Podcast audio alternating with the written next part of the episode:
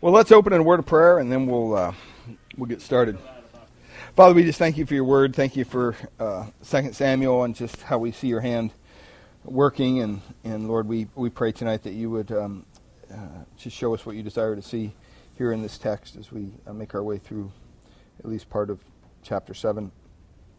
And Lord, we pray that you would just uh, give us clear understanding and um, apply it to our lives. And Lord, we thank you for this place in which we meet, and thank you for those who are able to make it out. And we just pray that you would uh, uh, bless our time tonight as your people. We thank you in Jesus' name. Amen. All right, chapter 7 of 2nd Samuel. We left with one of David's wives ticked off at him and bearing the consequences of having no children to the day of her death. Michal was uh, chapter 6. She wasn't too happy about David dancing before the Lord and all that stuff. So today we look at chapter 7. And in 2 Samuel chapter 7, it's probably, some commentators say, it can possibly be one of the most important chapters in the Bible. Because it, it does one thing it ties the messianic line for Christ to David via God's promise. And it's it's interesting as we go through this, I mean, because you have all these twists and turns in the opening chapters of 2 Samuel, and it doesn't really seem like a whole lot happens. Um, it's all kind of conversations, you might say. But here, it, it actually bridges, it offers this link that bridges a link between the promise of a Savior to Adam all the way back in Genesis with the coming of the Savior in Jesus. And without that bridge, we would have a problem. Uh, so, what happens in this chapter is alluded to. It's either alluded to explicitly or implicitly, but it's alluded to all over the Bible. And the, the words spoken by God in this chapter are still shaping even human history today. So, we want to go through this and look at the covenant, the Davidic covenant, that God had uh, with with David. Now, in the Bible, there's a bunch of covenants in the Old Testament. Okay, some of them are what we call conditional. Can anybody give me an example of a conditional covenant? How about the covenant that God made with Adam? Okay, some call that the Adamic covenant. That that can be construed as a agreement between Adam and God. And what was the agreement? You can do whatever you want in this garden, but what? As long as you don't do this.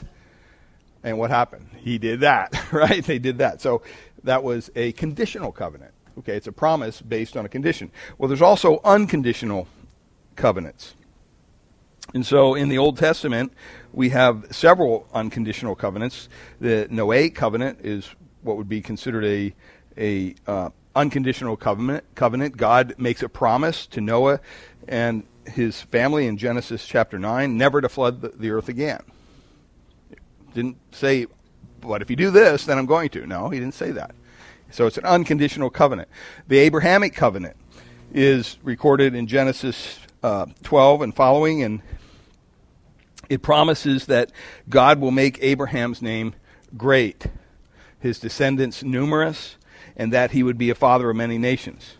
And he also, in that covenant, he also shares some of the geographical boundaries given to the descendants of Abraham or Israel. Uh, some refer to that, that as the Palestinian covenant, but it's, it has to do with the, the, the landmass that God gave Israel. That's an unconditional covenant. It doesn't matter what Israel does, that's their land. All right? Now, we see it them giving up land and regaining land, and that's all based on kind of their their obedience. So you'd think, well, isn't a conditional covenant? Not really, because in the end, they're going to have their land. All right, and not based on their own behavior either. Uh, there's one called the Levitical covenant, talking about the Levitical priesthood, how God is going to care for the temple through through the tribe of Levi. There's the Davidic covenant, which we'll look at tonight, and um, it amplifies kind of the a, section of the Abrahamic covenant, but this time it's uh, dealing with the, the seed of Abraham. It promises that David will have a seed, a physical line of descendants that will last forever. And we're going to see how that plays out. And that leads to, obviously, the Messiah, Jesus Christ, serving as king. And then there's also one called the New Covenant. Uh, Jeremiah mentions this. It was made first with Israel and then all mankind, really. It's God's promise to forgive sin through the Messiah. And you say, well, isn't that conditional? Well, it's conditional in the sense that God does the picking, right? I mean, He elects us for salvation. In that way, it's conditional. But once you enter into that covenant, once you're brought into the new covenant, a covenant with God through Jesus Christ, that can that that covenant is unconditional. Once you're a Christian, in other words, there's nothing that's going to take that away. Once your sins are forgiven, they're forgiven. All right, you can't down the road. God can't say, "Well, you know what? You really turned out to be a a bad apple. Now I'm not going to forget it. All your sins are going to be in play now, and you're going to go to hell." No, he he could never do that. So it's an unconditional covenant. Well, tonight we want to look at the new covenant, and so it, mentions this in um, 2 Samuel here, chapter seven, and it starts off with David making a a, request here. And it says in, in verse 1 Now, when the king lived in his house, and the Lord had given him rest from all his surrounding enemies, one thing I need to say here is this is not chronological by any means. Okay, it makes no chronolo- chronological sense, this chapter. So you can't say, okay, well, where'd the rest come from? Because is he still done fighting all the battles? It's kind of like injected in here. All right? And so he's saying when the king lived in his house and and the Lord had given him rest from all his surroundings, the king said to Nathan the prophet, See now, I dwell in a house of cedar, but the ark of God dwells in a tent. So he begins to make a comparison. The battles are over. Everything's kind of settled down. The dust has settled down. They're out on the deck.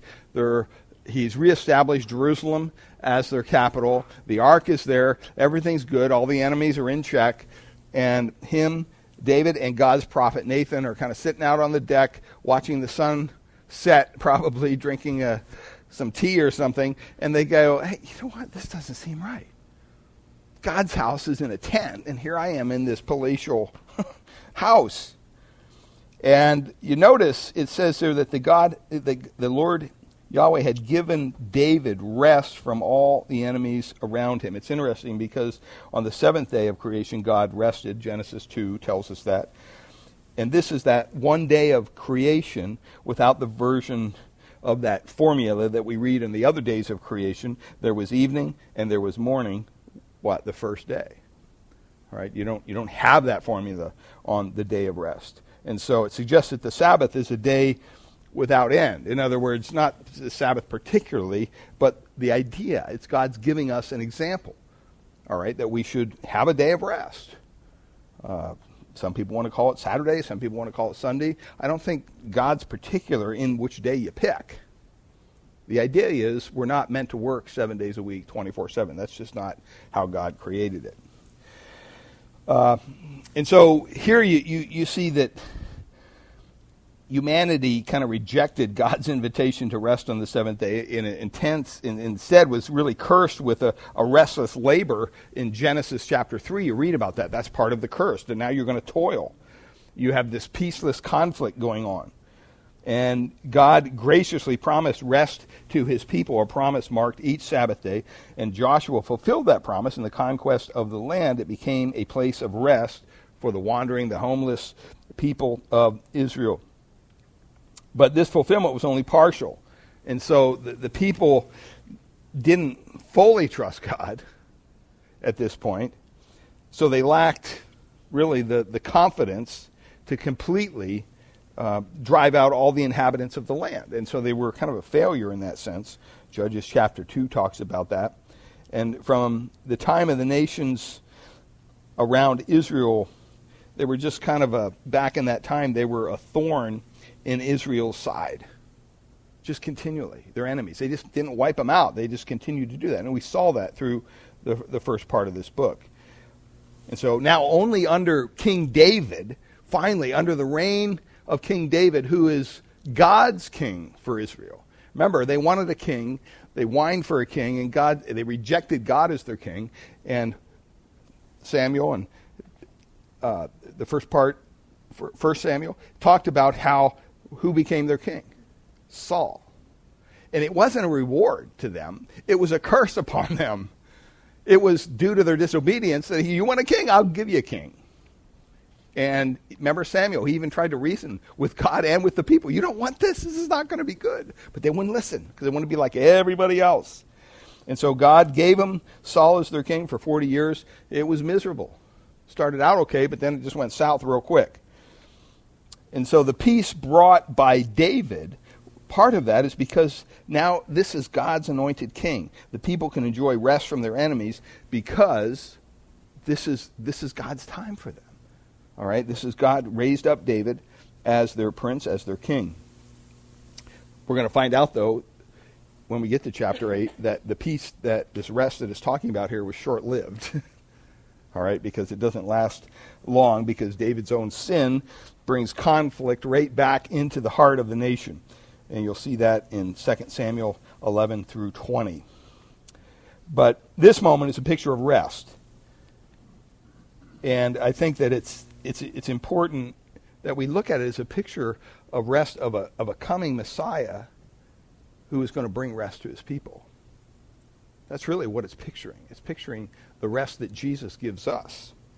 That's what Jesus said in Matthew 11, 28. He said, Come to me, all you who are weary, what, and burdened, and I will what? Give you rest. All right? So it's kind of a, a picture of what's to come. Jesus was claiming to be God's Messiah there, come to defeat our enemies. He established God's kingdom.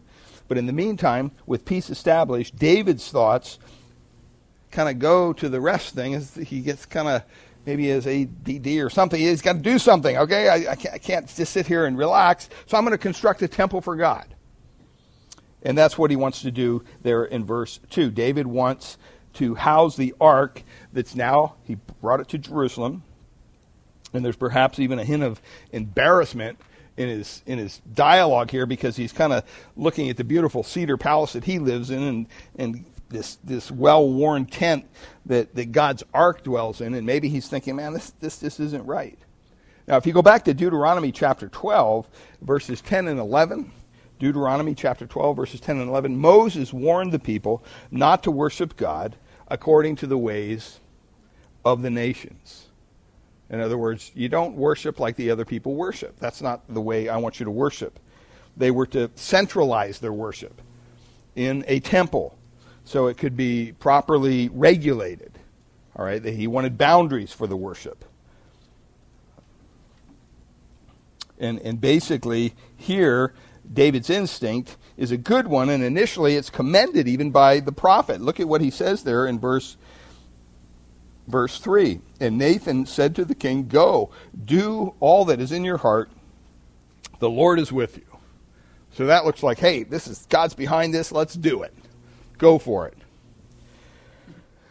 But as we see, God has other ideas. God has vastly other ideas. And sometimes that's the way it is. That's the way it is in ministry. That's the way it is in life. Right? We think sometimes we're going to help God out and God has to tap, tap us on the shoulder through circumstances and say, ah, "Excuse me, I don't need your help. Thank you very much. I don't need your help. Okay, I don't. I don't need somebody to do what I need to do. I'm perfectly capable of doing it through you, but that doesn't mean I need you." So in verse four, you see God kind of puts out this prohibition here, but the same night the word of the Lord came to Nathan. So that same night he goes to bed. Well, here's what the word of the Lord says Go and tell my servant David, thus says the Lord. And so this is God, once again, supernaturally giving revelation through his prophet to his king. And you say, well, why does God want to postpone at this point? And we're going to talk about that. He says, would you build a house? Would you build me a house to dwell in? In other words, who do you think you are, David? You're actually going to build me a house to dwell in? Now, if you stop and think about this, it's, it's a pretty serious question. I have not lived in a house since the day I brought up the people of Israel from Egypt to this day. But I have been moving about in a tent for my dwelling. Now, he's not complaining here. God's not whining. He's saying, I really don't need a house. All right, you're missing the purpose here, David. Uh, I, I, I, don't, I don't need this. Uh, the answer seems to be that God wants to highlight a couple truths here. Um, and, and I think part of it is the key word there in verse 5. If you look at this, says, Go and tell my servant David, Thus says the Lord, Would you build me a house to dwell in? All right, you and me. That's kind of what he's he's painting this scenario. Are you the one to build me a house? That's that's God's question. God does not need David.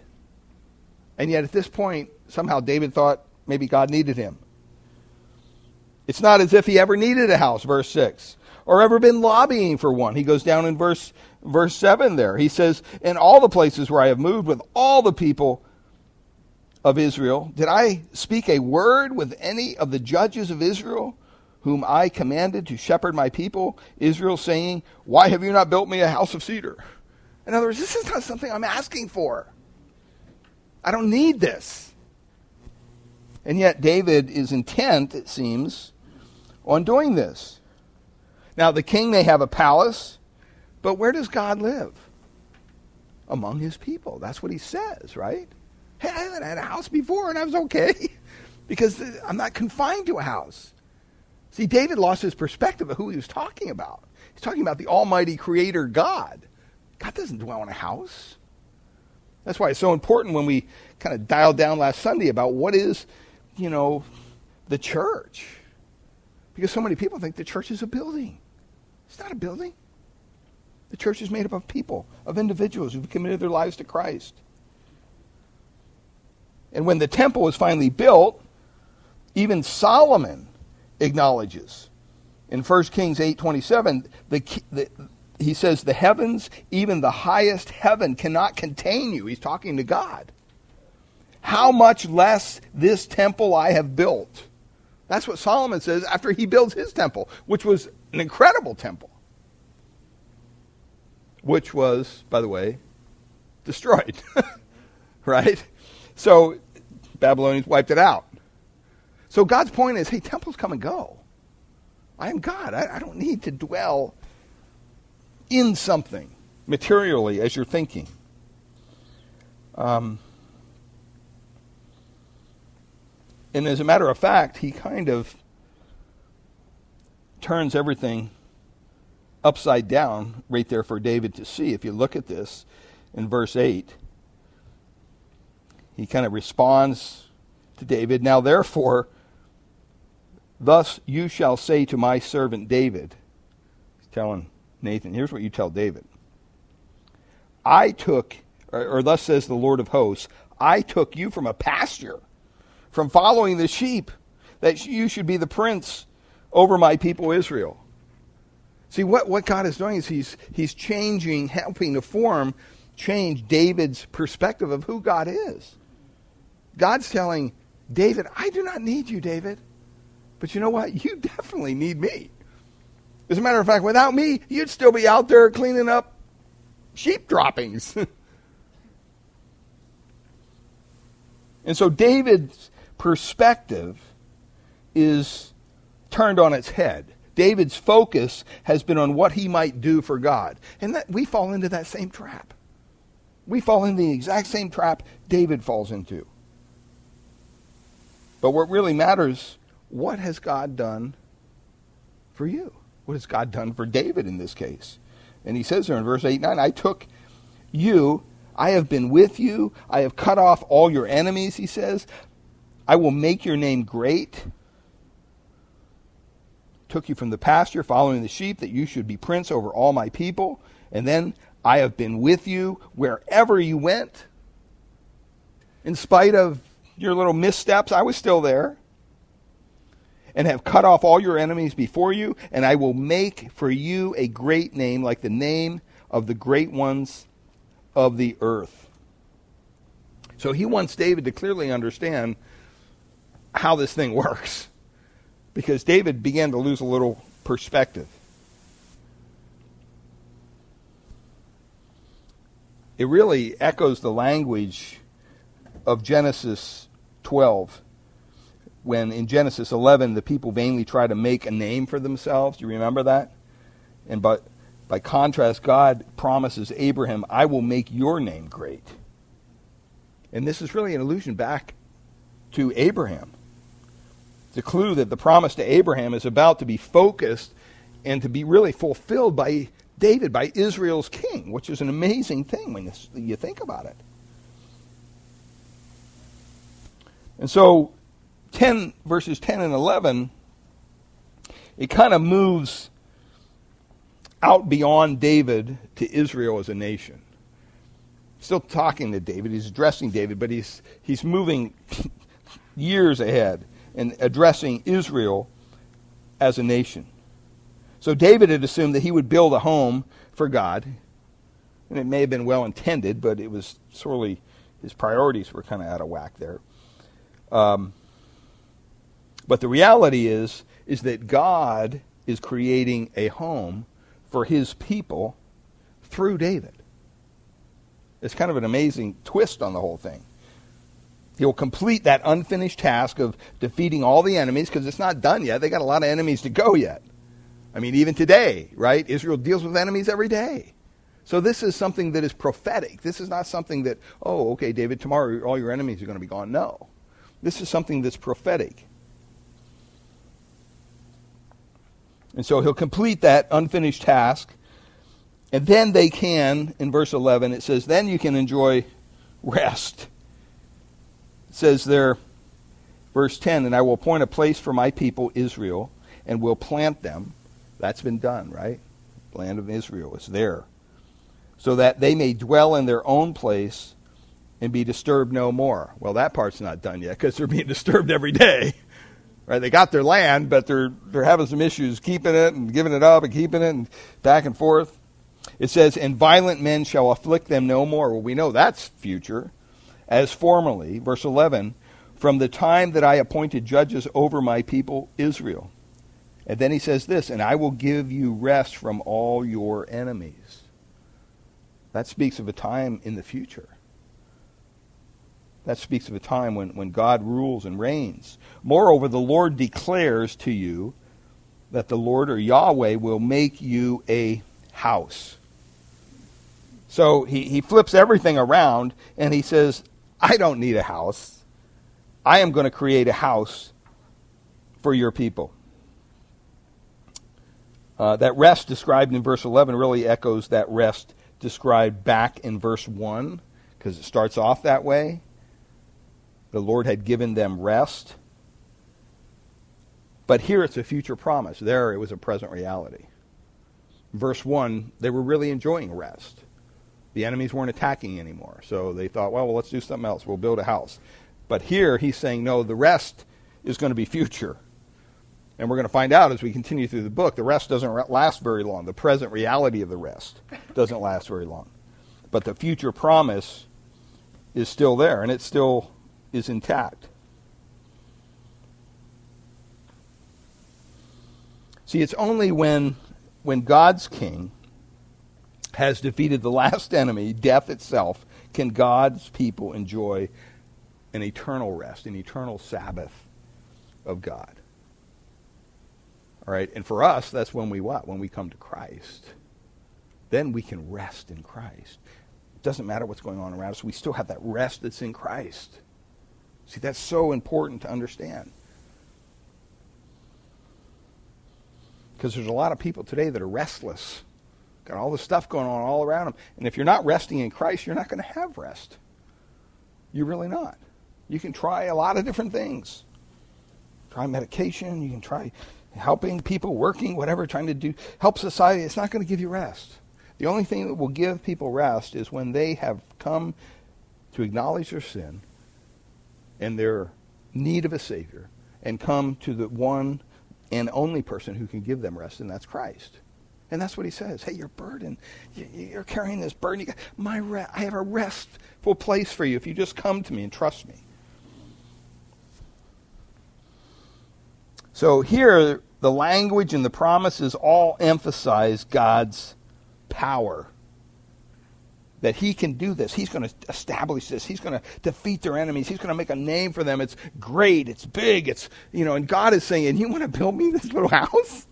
See what I mean? It's, it's like sometimes our plans, even though they're well intentioned, are minuscule to what God has planned. I mean, how many times have you heard somebody give a testimony where, you know, man, I can't believe what God has done? It never started out this way. You know, I remember hearing um, Pastor MacArthur talking about the ministry that has been just blessed by God over the 50 years he's been there at that church. He's only the third pastor that church has ever had. And so when he came in, he came into a mess. I mean, he talks about it. There's unbelievers in the church, and all kinds of craziness was going on. And yet he just faithfully taught the word, taught the word. And I remember one time someone was asked, Well, how did you start the tape ministry? Because, you know, back then they had cassette tapes, right? And he said, You know, it was just some guy in our church started recording things from the very beginning. And then people started asking, so we needed to make copies. And so, I, you know, we started making copies and giving them away. And, and then pretty soon, you know, a couple copies turned into a couple hundred copies. And then pretty soon, I mean, it was amazing.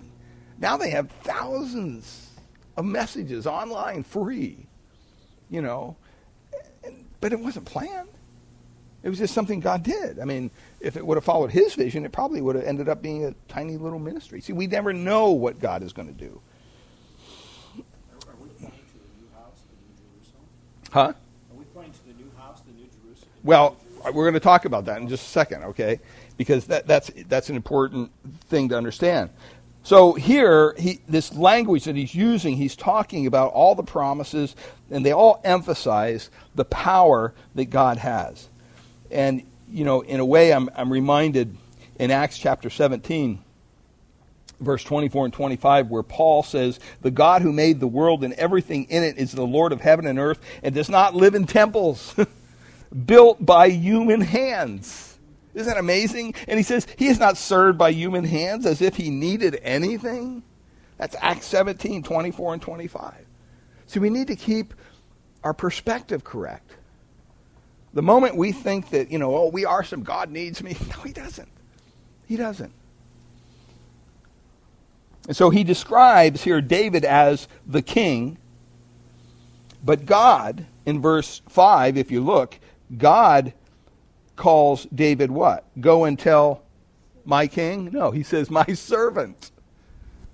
Okay, gives David a little kind of dose of reality here.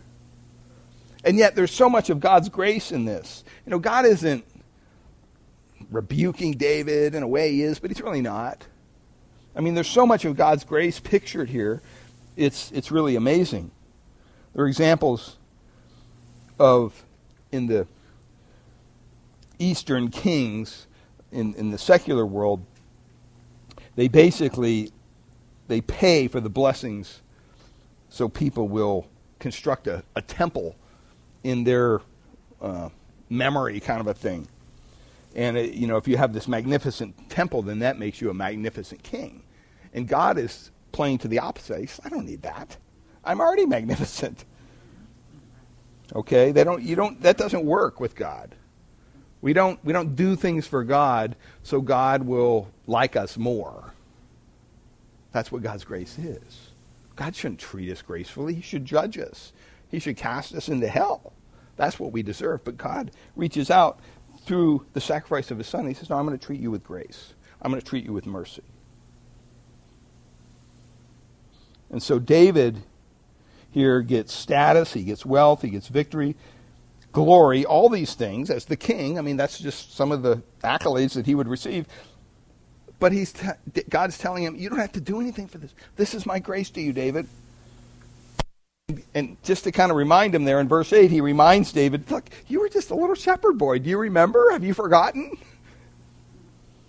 Everything that David had was from God. It was from the hand of God. Every time he escaped Saul's spear, it was by God's divine providence. And the reason why David will not build the temple is to prevent any suggestion that, that God depends on human assistance. I think that's why. See, it's, it's us who are utterly dependent on God each and every day. And that's what our prayer lives should depict. You know, when you if you show me a Christian who's not a praying Christian, I'll show you a Christian who's filled with pride, who thinks somehow they're the answer to everything. Because as a believer, you understand very clearly, you know what? I am so dependent on God each and every day. And so, what is prayer? Is prayer a little time in the morning where you set your little devotion and do your 15 minute thing and check the list? No, prayer is a conversation with God, and it happens 24 7. Because it's an utter attitude of dependence upon God. That's what prayer is. And so if you're struggling with your prayer life, you might ask yourself, well, how independent of God am I? Do I do things without asking God? Do I kind of do my own thing? Am I, do I feel that I don't need God? That He saved me from my sins, and I understand that, but I can surely function on my own here. And the idea is no, we can't. We are utterly dependent upon God each and every day. And so the response to David there is that is that promise and and, and really even to his descendants he, he goes on here down further here in verse uh, verse 12 when he talks about when your days okay are fulfilled and you lie down with your fathers I will raise up your offspring after you. In other words you know what, David? You're just here temporarily. But you're a critical link in the chain. And you're not really even the, the answer. The answer is coming down the road. You're just part of the plan. And I think there in verses 12 and, and 13, when he talks about this, he may have Solomon in view, um, you know, it's it, Solomon is the one who will what succeed David, right? So, and it's Solomon who will eventually build the temple. Verse 13. But I think even verses 14 and 16, as we look at this, it pushes it even out beyond Solomon. So he says, When your days are fulfilled and you lie down with your fathers, I will raise up your offspring after you. You shall come who shall come from your body, and I will establish his kingdom. His kingdom. He shall build a house for my name, and I will establish the throne of his kingdom forever. I will be to him a father, and he shall be to me what? A son. When he commits iniquity, I will discipline him with the rod of men with the stripes of the sons of men, but my steadfast love will not depart from him, as I took it from Saul, whom I put away from before you. And your house and your kingdom shall be made sure forever before me. Your throne shall be established forever. In accordance with all these words and in accordance with all this vision, Nathan spoke to David. So when you see this, you, you kind of have to think of it not as you kind of think of something. Some of these things are happening down the road. All right. First, the word offspring or or or seed there in verse twelve, when he says, "I will raise up your offspring," the word seed. Um, it's it's also another echo of the the promise that he made to Abraham back in Genesis chapter twelve, verse seven. The Bible plays on the kind of the ambiguity of this word and a lot of commentators talk about was this singular or is it plural?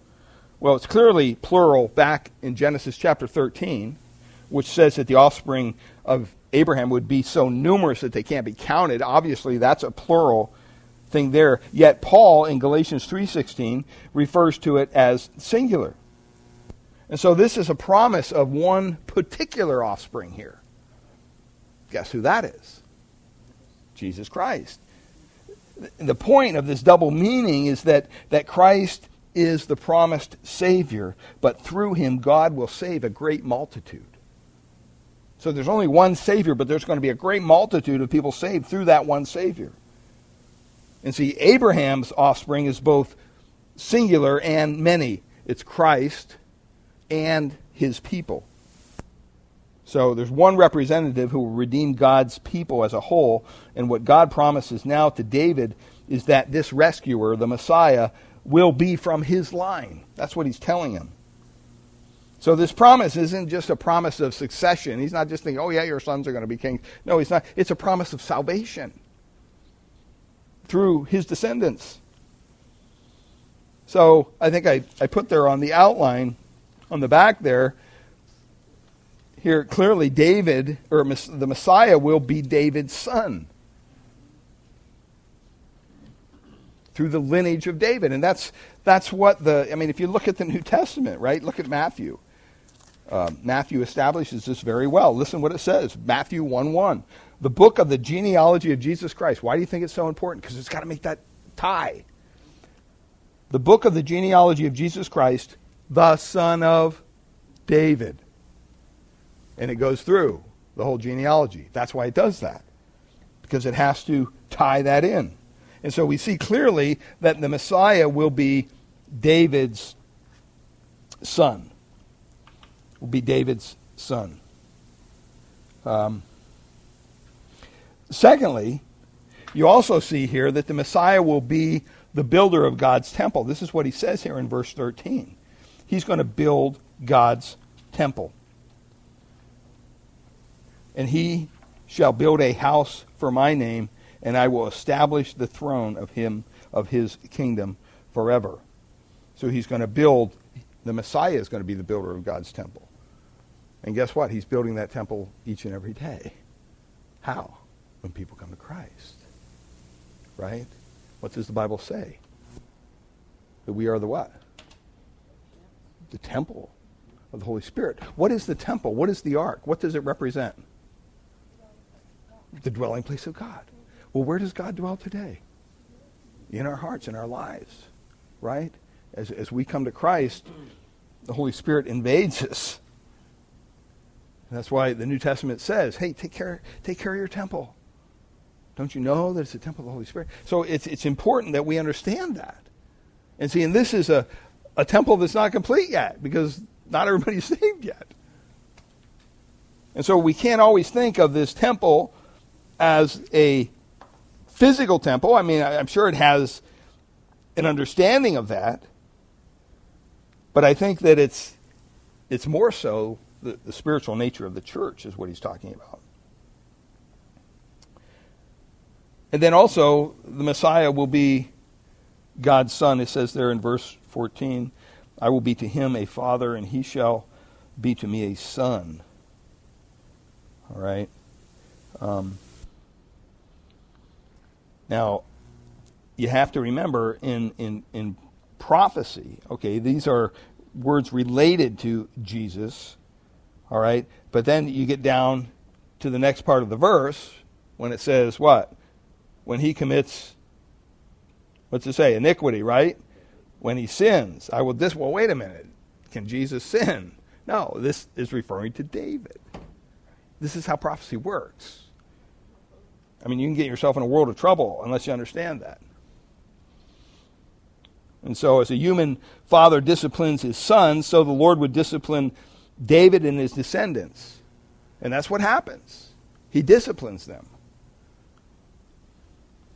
But the ultimate seed of, of David will not be a sinner as David was, and that seed was Christ. And that goes all the way back to Genesis. Remember, I mean, you know, the whole idea that that um, he will bruise and he will be crushed. I mean, that whole thing speaks of all this. It's, it's just woven throughout the scriptures. And then also his, his, his kingdom will be eternal. This isn't a kingdom that is touched by death. It's not a kingdom that's touched by sin. It's not a, place that's touched by time. Okay, this is an eternal kingdom. It transcends time. And it says, In your house and your kingdom shall be made sure forever before me. Your throne shall be established forever. That means, you know what? Death won't end it, sin won't corrupt it, and time won't exhaust it. It's going to go on forever. That's the kind of kingdom we're talking about. Now, that's an amazing contrast to how we started with David saying, Hey, I think I want to build you a house. I'm going to build you a house, God. That's what I'm going to do. I'm king. I can do that. And I got the resources. We're going to build you a fine, nice. And God says, You don't even understand what's going on here, pal. You have no idea. And sometimes we fall into that same kind of mentality. You notice Saul had no dynasty to follow him, right? It ended. Boom. Why? Because it wasn't part of God's plan. But David's dynasty will continue, it will be eternal.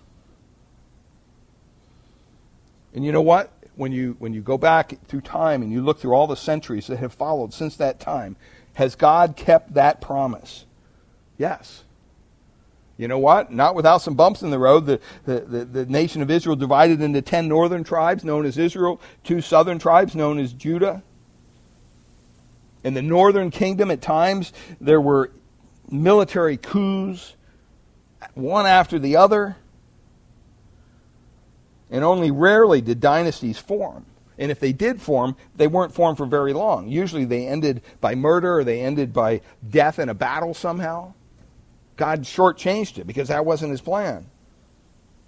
But through all the chaos of, of Judah's history, the king was always a son of David.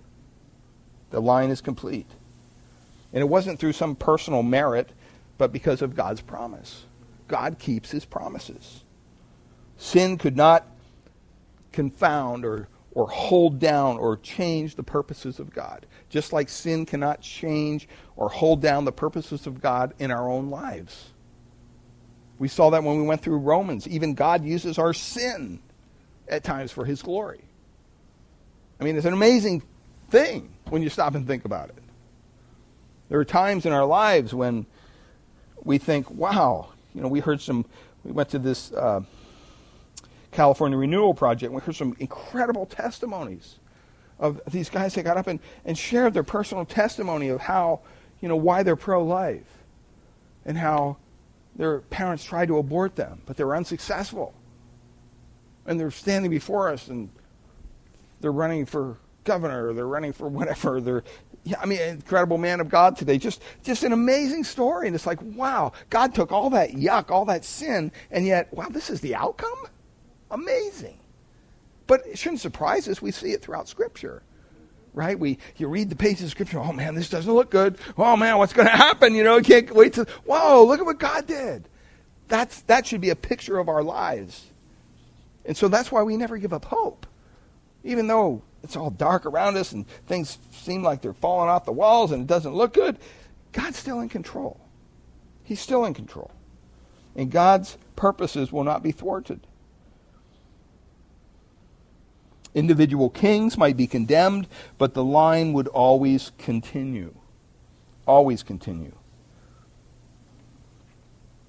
It continued even beyond the exile, despite the king being disposed. Finally, the angel Gabriel announced to Mary in Luke chapter 1 verse 31, you will conceive and give birth to a son, and you shall call his name Jesus, and he will be great and will be called the son of the most high. The Lord God will give him the throne of his father David, and he will reign over Jacob's descendants forever. His kingdom will have no end, will never end. I mean, that echoes what we just read in 2 Samuel 7. Verse 9, he will be great. Fulfills the Son of the Most High. Verse 14, verse 16, it will never end. See, both the adoptive father and human mother of Jesus are from the line of David. And when the, the voice of heaven says, You are my son, or when Peter confesses, even, that says to uh, Jesus, that you are the Messiah, the Son of the living God, they have in mind 2 Samuel 7:14. I will be unto him a father, and he will be unto me a son. In view is not primarily the divine sonship, I would say, between of, of Jesus. The, the, the, you know, it, it affirms that. The Bible clearly affirms that. But it really speaks of the Davidic sonship of Jesus. See, but Jesus is not just another king in the line of David, right? We know this. He's the ultimate king. He's the, the destination. This is what everything was working up to, to this point. He will be the king who ultimately rescues God's people and reigns over them forever. I mean, you think back, the disciples at the foot of the cross, they probably thought, well, this didn't end well. there's our Savior. There's our Messiah. He's dead. It seemed like it was exhausted, right? It seemed like it was over. How many times in our lives do we think it's over? we just want to give up. We don't know what God has planned. You don't have a clue. On that third day, God raised Jesus from the dead. And in doing so, says Peter in Acts chapter 2, verse 36, he says this God has made this Jesus, whom you crucified, both Lord and Messiah. Now Jesus is ascended to receive that eternal throne promised to the house of David. Tertullian said this kind of a humorous quote. He says, If you tell me that 2 Samuel 7 is just about Solomon, the early church father, Tertullian said this, you will see me into a fit of laughter. Because it's not just about Solomon, it's prophetic. Because Christ, rather than any other, was to build the temple of God, that is to say, a holy manhood where God's Holy Spirit might dwell as a better in a better temple.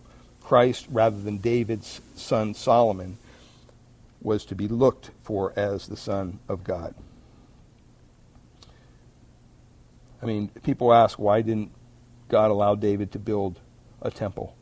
Some say it was because there was a kinship won through the battle of blood. Perhaps also because David, David amused it would be a crowning achievement for him to do so, would add to his maybe pride. He had Project David in mind. Uh, but God clearly shows us um, that that wasn't God's plan. And God's plan is always the right plan. John Woodhouse says this The Lord seems to have suggested that David's motivation for thinking about building this house arose from a sense of having arrived. However, the Lord was not yet ready to rest from his work on behalf of his people or from the fulfillment of his promise to Abraham. So God has much bigger plans than us. And we'll, we'll see this even as we continue next week, looking at verses um, 18 to, to, to, the end of the chapter. But it's, it's just a, a good thing for us to remember, I think, as believers, that, you know what, there's nothing wrong with planning things. There's nothing wrong with having some kind of form or purpose to ministry. But never, ever fall into the trap of thinking, oh, we've arrived. this is it. You know, my plan is the only. No. Uh, you know, because God can turn things upside down real quick.